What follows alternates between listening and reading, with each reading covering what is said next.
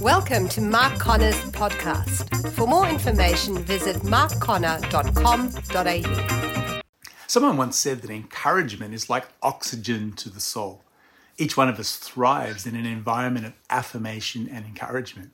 In contrast, no one likes to be in an atmosphere where we are being torn down or ridiculed. I mean, come on, who likes to work for a boss who only speaks to them when they've done something wrong?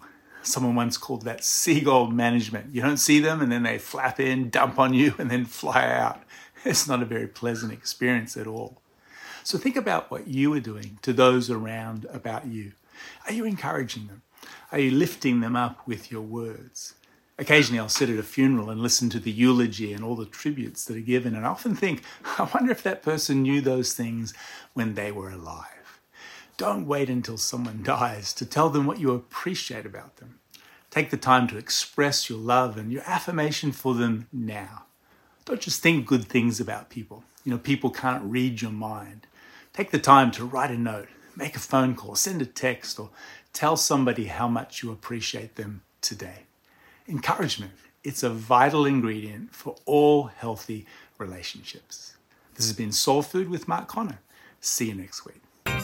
We hope you enjoyed today's podcast. For more information, visit markconner.com.au.